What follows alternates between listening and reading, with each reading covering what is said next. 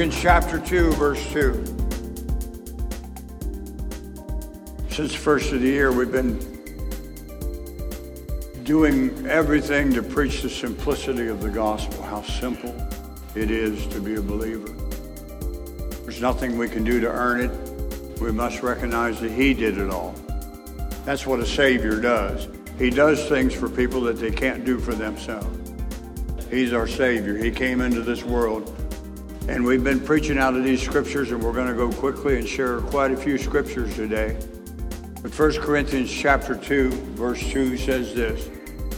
Paul writing said, I've determined not to know anything among you except Jesus Christ and Him crucified.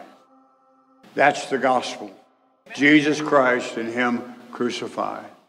There's many things we can share, many things we can do, but the core nugget, the core truth of the gospel, the good news, is that Jesus Christ was crucified for our sin. And that's what he came for. And then we go to John chapter 3.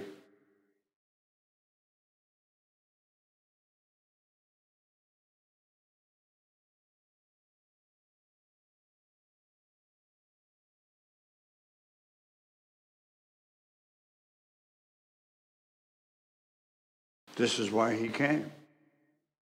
That whosoever believeth in him should not perish, but have eternal life. Hallelujah. For God so loved the world, for God so loved you and me, that he gave his only begotten Son, that whosoever believes in him should not perish, but have everlasting life. That's why he came. That if we simply believe in him, we would not perish, but have everlasting life. That we simply believe him and confess him as Savior, that he is the Messiah. He's the one that was sent of the Father. He's the bridge between sinful man and holy God. He's the solution for the world's problems. He's sitting at the right hand of the Father in glory, making intercession for us. That's who he is. That's what he came for.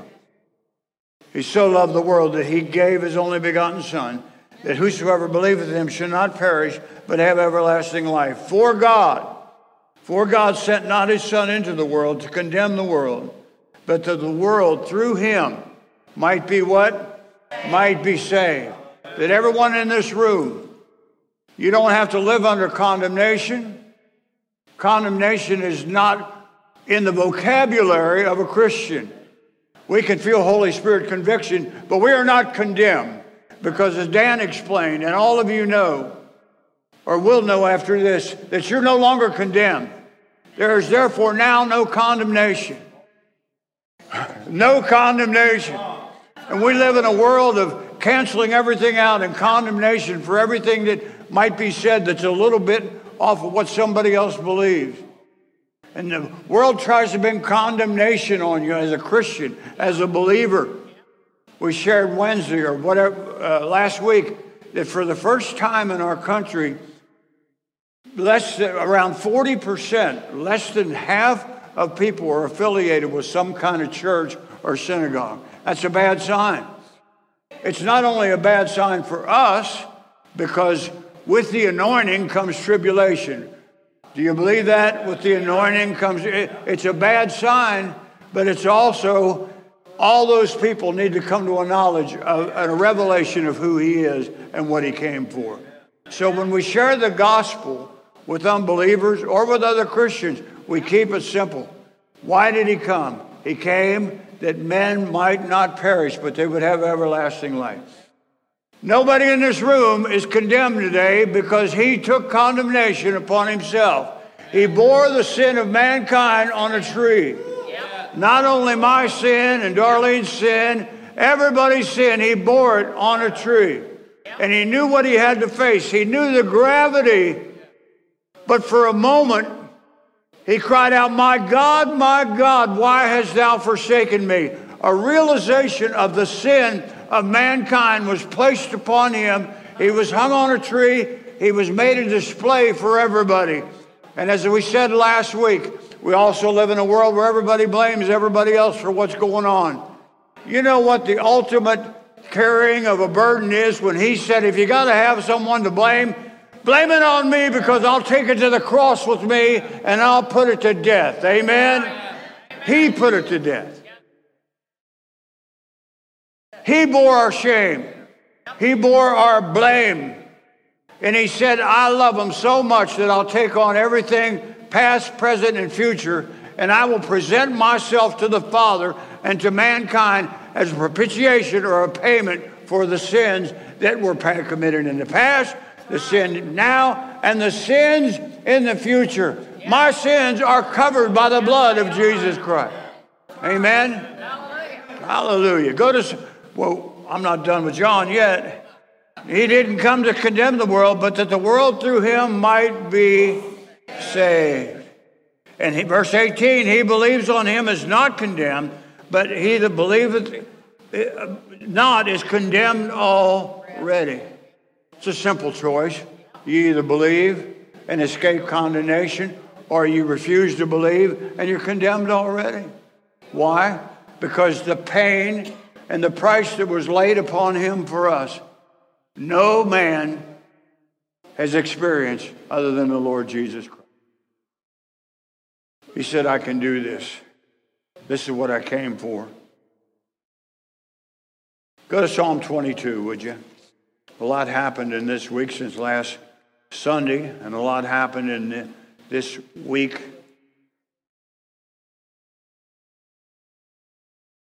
Psalm 22 is a prophetic psalm. Talks about the crucifixion.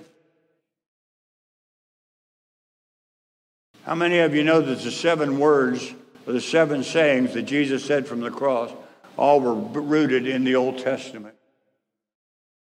He said, I didn't come to do away with the law, I came to fulfill it.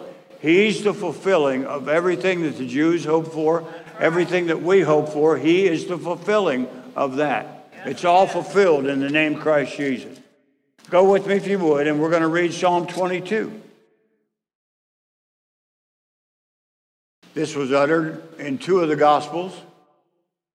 When he felt the weight of our sin, and this is David writing prophetically, he said, My God, my God, why hast thou forsaken me? Why are you so far away from helping me and from the words of my roaring? Oh my God, I cry in the daytime, but thou hearest not. In the night season, eh, I am not silent. But you are holy, O thou that inhabitest the praises of Israel. We've all got complaints. We've all got things that doesn't go right in our life. But the bottom line is, He is holy and He is our hope. And that's why we continue to praise Him. No matter how things look, we have a Savior that has purchased our redemption. He paid it in full.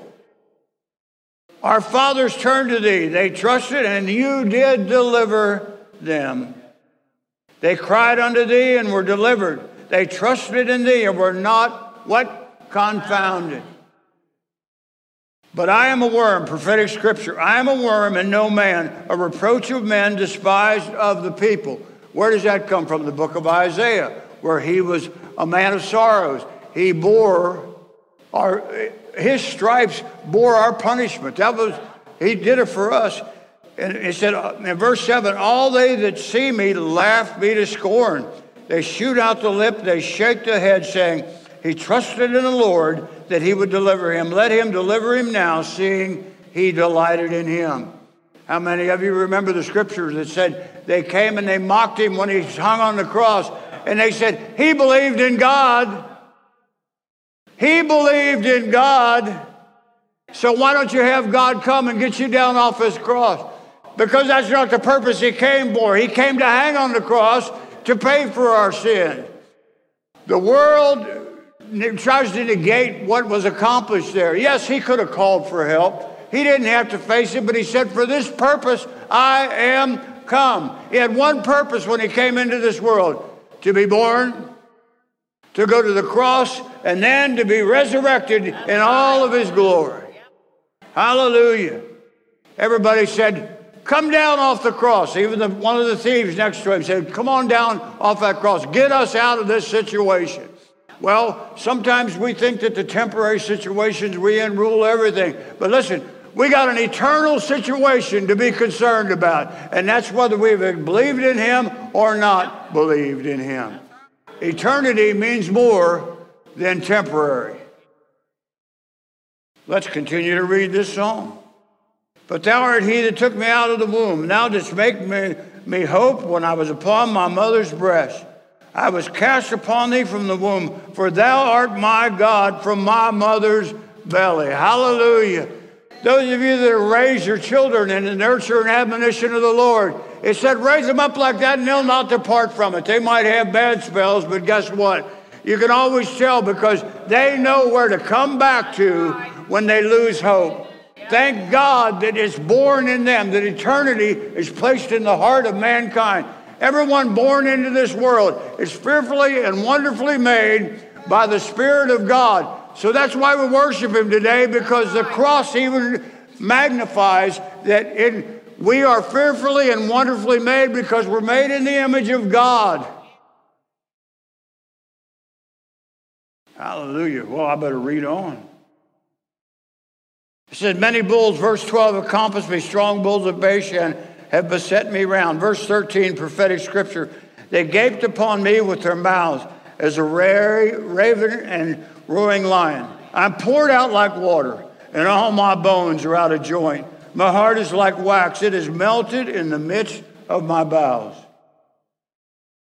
My strength is dried up like a potsherd, and my tongue cleaveth to my jaws. And thou hast brought me into the dust of death.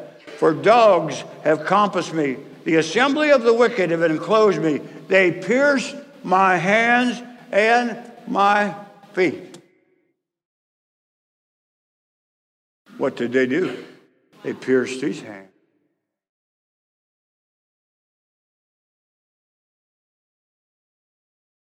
But he said, I can count all my bones. They look and stare upon me. They part my garments among them and cast lots for my robe, for my vesture. All this is prophetic. That's exactly what happened. Calvary. Verse 28. For the kingdom is the Lord's, and he is the governor among the nations. All they that be fat upon earth shall eat and worship. All they that go down to the dust shall bow before him, and none can keep him alive as his own soul. A seed shall serve him, it shall be accounted to the Lord for a generation. And they shall come and shall declare the righteousness unto the people that shall be born, that he that He has done this. He has done this. No one else has done it. He, excuse me. He said over and over that that was the purpose that he came was to save man. There's an interesting thing that takes place at the end of John's gospel. Jesus cries out, It is finished. It is finished. What's finished? Man trying to pay the price for his own sin. That's finished. Because he couldn't do it and he did it. It is finished. He came into this world with one thing in mind. And I got to studying a little bit about he is finished. And there's four things that this signifies in the Greek when you read this. It is finished. The word in the Greek is tetelestai, which means this when he said, It is finished, it means he finished the work completely. What he did on the cross was a complete work. It's not a sacrifice that needs to be repeated yearly. It is a finished work. He paid the price in full. It was also used when they used to place the sins of the nation on the head of the scapegoat and send him into the wilderness. The word was used in the Hebrew, which means it is finished. That sin in their day, and the scapegoat was sent out into the wilderness and they proclaimed it is finished. It also means full payment of a debt. How many of you ever had a debt that you never thought would get paid off, but all of a sudden it got paid off? Just me and Dan are the only ones I got. Didn't you feel good when that debt was paid? You hear people say all the time, well, I got about five more years on my car loan, and I got this on my house, and a couple more years my house will be paid off. And because debt weighs us down. Debt exacts a toll on us in the temporary, and also debt diminishes who we think we are. And when that last payment comes in, like when the church got paid off a couple of years ago, boy, that was a day of liberation when a, when a building is paid off and that debt is paid, and everybody takes a breath and says, Boy, that feels good. We don't owe nobody no more.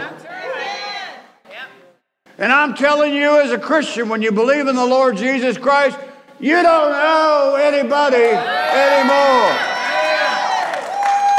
Because that debt is paid off. Yes, it is. Hallelujah. It's like going to the bank and you knew you uh, still owed $80,000 on your house. How many of you would go in there and make a bank payment and they say, somebody took care of that? What? Yeah, hallelujah. They did. Who was it? You talk about dancing and shouting for joy when you get relieved from that thing. My debt has been paid in full. It's been paid in full, and so is yours. And another thing that the word means is a turning point. So when he said it was finished, he was signifying a turning point in the life of mankind. He said, This is my statement. I so love that I will take it to the cross. Your debt is paid, and this means today is a turning point in your life, in the life of the world. Everything hinges on this. So thank God in our lives today that we came to a place where we ran into a turning point, and it was the cross, and the cross paid our debt and the blood that was shed.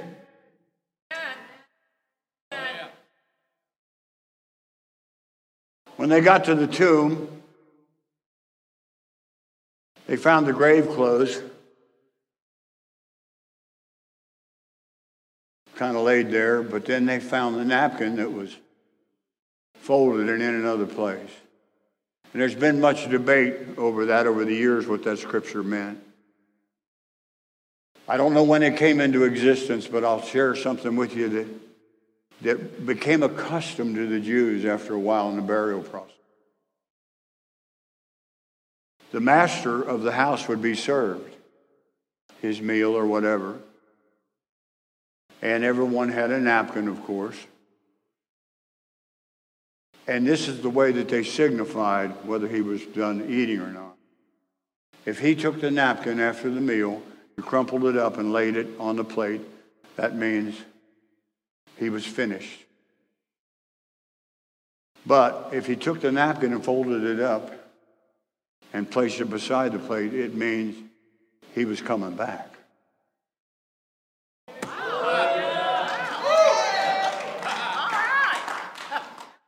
now that's a custom. You won't find it in here, but it sounds like a good custom to me. I don't know when it started, but he is coming back. And if that's what the folded napkin signifies, then I'm all for that. He's coming back. He's coming back. He's not done, but it is finished. On one hand, he folded the napkin up and he said, I'm still coming back. And on the other hand, he crumpled it up and said, I'm done here. I'm done, but I'm coming back. Hallelujah. God. Hallelujah. Yeah. A lot of people want to preach the crucifixion, but not that many want to preach the resurrection. There's a real scarcity of belief in, in churches nowadays about the resurrection. Well, if Christ didn't rise from the dead, then our hope is in vain. What you're doing today is in vain. But I don't believe he's a liar. I believe he came for a purpose, and that's what he did. And when he accomplished that purpose, he said, Yep, it's finished, but I'm going to fold this thing up here and prove to you that I'm still on my way back. We're all going to sit down at the marriage supper of the Lamb, and we're going to feast with him, and we're going to eat from the King's table. You prepare a table before me in the presence of my enemies.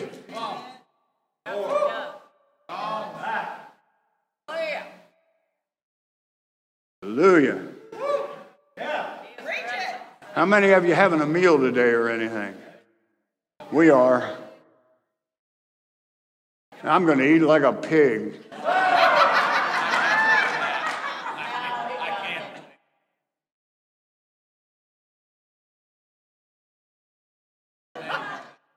I am.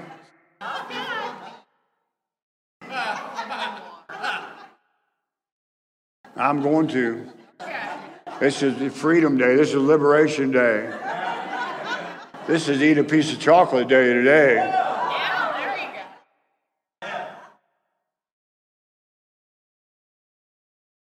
go. This is Hear the Bells Ringing. They're singing that we can be born again.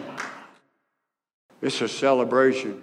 It is a celebration. He sits at the right hand of the Father, Yes, he does. and He's looking down on us right now, and everybody in this room with your presence, not just because of CLC, it could be anywhere, but your presence says, Yes, I recognize what you've done for me. It speaks loud, and I'm not going to be that half that doesn't acknowledge who you are. I will acknowledge it. I'll shout it from the rooftop.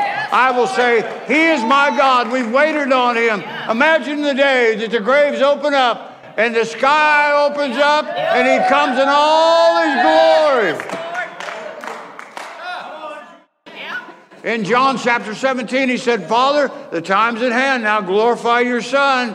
And a voice came from heaven and said, I've already done that.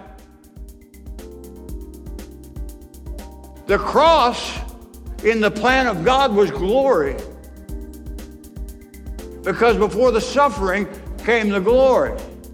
And when he comes back next time, what's going to happen?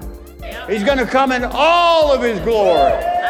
We just get glimpses of His glory. When the Spirit's really moving or we're really in, in the zone, we get glimpses of His glory. But guess what it's going to be? Because of Calvary, because there's no sin, because there's nothing that needs to be paid anymore, we're going to see Him in all His glory. And it says it does not appear what we shall be yet, but when He comes, we shall see Him as He is. They will look upon whom they have pierced. We'll see him in all his glory, and it's going to be fun.